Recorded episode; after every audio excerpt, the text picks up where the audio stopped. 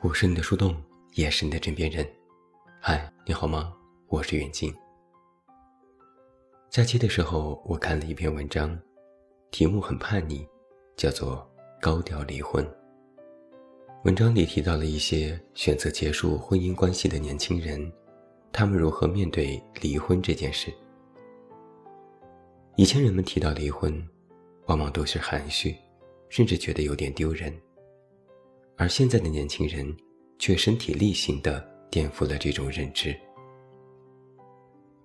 比如文章里提到的一个女生，她和闺蜜们在 KTV 聚会、唱歌、切蛋糕、喝酒、吃美食，是标准的庆贺流程。还拉着两个横幅，一个写着“这个逼婚就结到这里了”，另一个写着“人生处处大舞台，勇敢放飞大胆来”。一张热闹的大合影，女主坐 C 位，所有人都笑得很开心。一场离婚 party 的底色，要的就是大张旗鼓。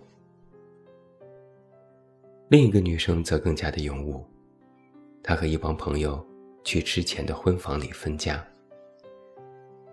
面对婚后出轨的前夫，这个女生表现得非常理智，先是搜集证据。拿到行车记录仪的视频和聊天记录，然后银行打印流水，理出婚后的经济差异。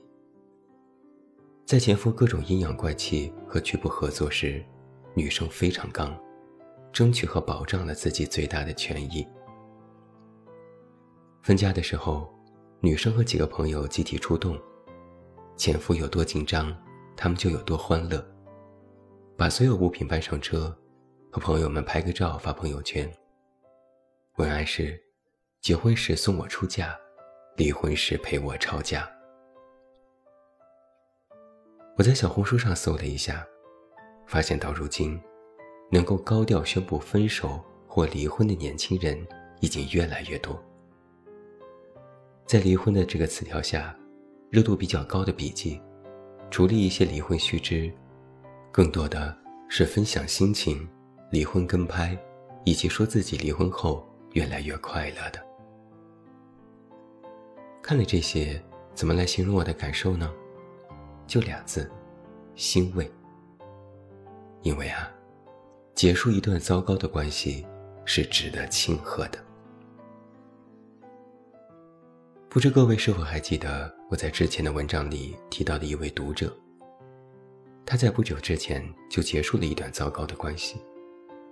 她爱上了一个根本不值得爱的男人，其实可以称之为是渣男。那个男人在自己的感情还没有理清之前，就和这个女生纠缠不清，甚至最后在遇到一些事情后，第一个选择抛弃的就是她。可能有那么两三个月的时间吧，这个女生总在我的公号里留言，讲述这段往事，分享自己的心情。很遗憾的是，他多半时候都是痛苦和不甘的。哪怕他其实非常明白，这个男人其实根本不值得托付，也不值得去爱，但他依然很痛苦。他自己也不知道自己到底是怎么了。是在我的强烈建议下，他才选择拉黑了这个男生的所有联系方式。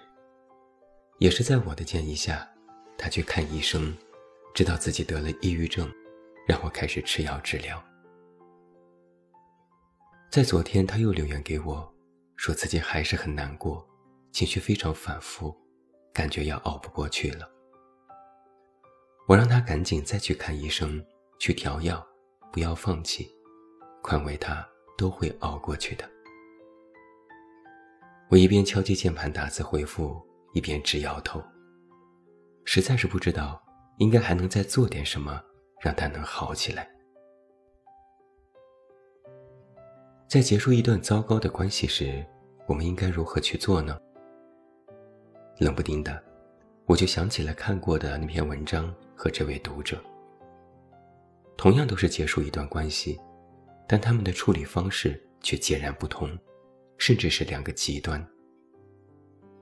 于是我就不禁在思考，这究竟是为什么？是看到文章里的一段话，让我有了新的启发。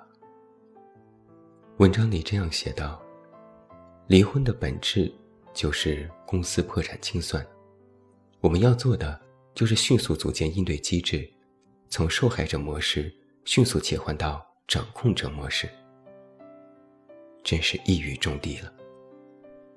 我这才明白，这位读者之所以迟迟无法放下，甚至因此而抑郁，或许是因为，在处理和善后自己曾经那段糟糕的关系时，一直都站在了被害者角度。什么是被害者角度呢？就是总在想，我被伤害了，我被欺骗了，我很难过，我很痛苦，我有很多想不通的问题。然后我辗转反侧，想要得到一个能被自己接受的答案，或者是，为什么是我？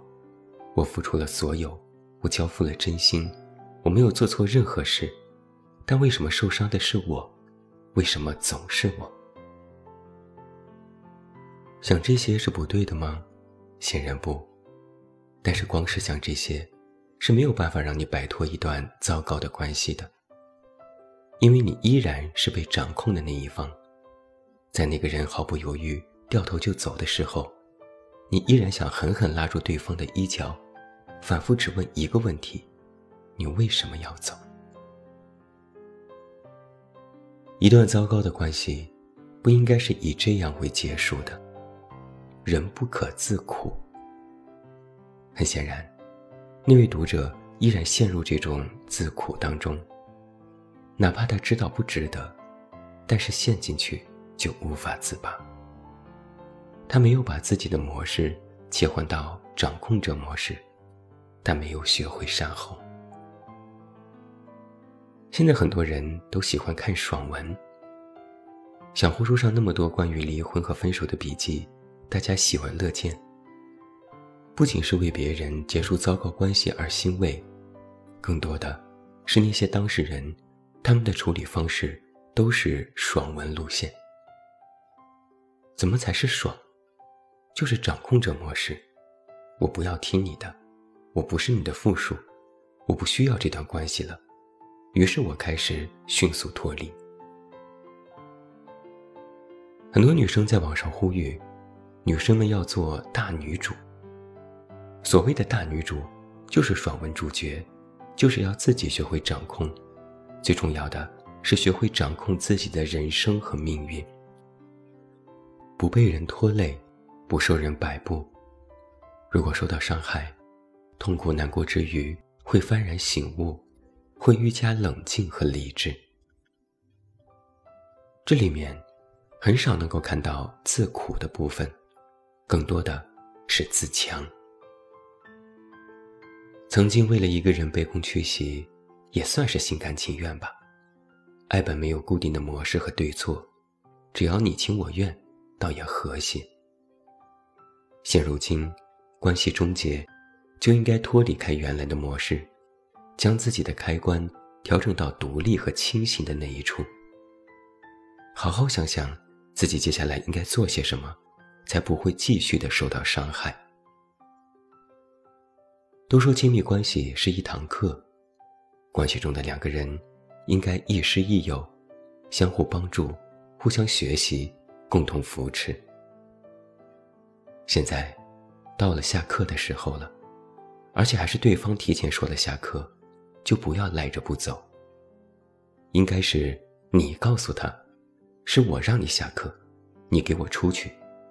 但在下课之前，课上我们的东西，要好好的理一理，分一分。上课时有上课的态度，下课了有下课的无情。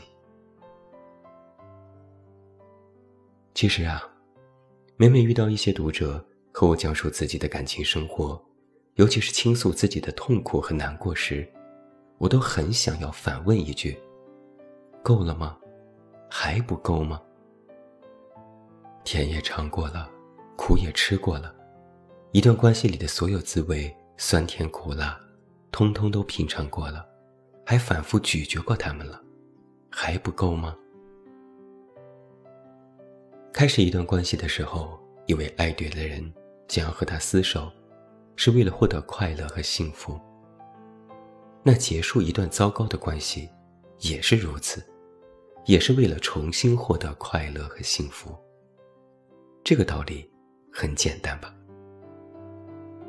所以我说啊，结束一段糟糕的关系是值得庆贺的。更显而易见的是，只要是对自己好。和让自己开心的事，包括脱离苦海，都是值得庆贺的。要让爽文照进现实。结束一段关系，就是现在铃声响起，要下课了。既然下课，一拍两散。我很好，你保不保重，与我无关。我是你的树洞，也是你的枕边人。关注公众微信“远近”，找到我。我是远近，晚安。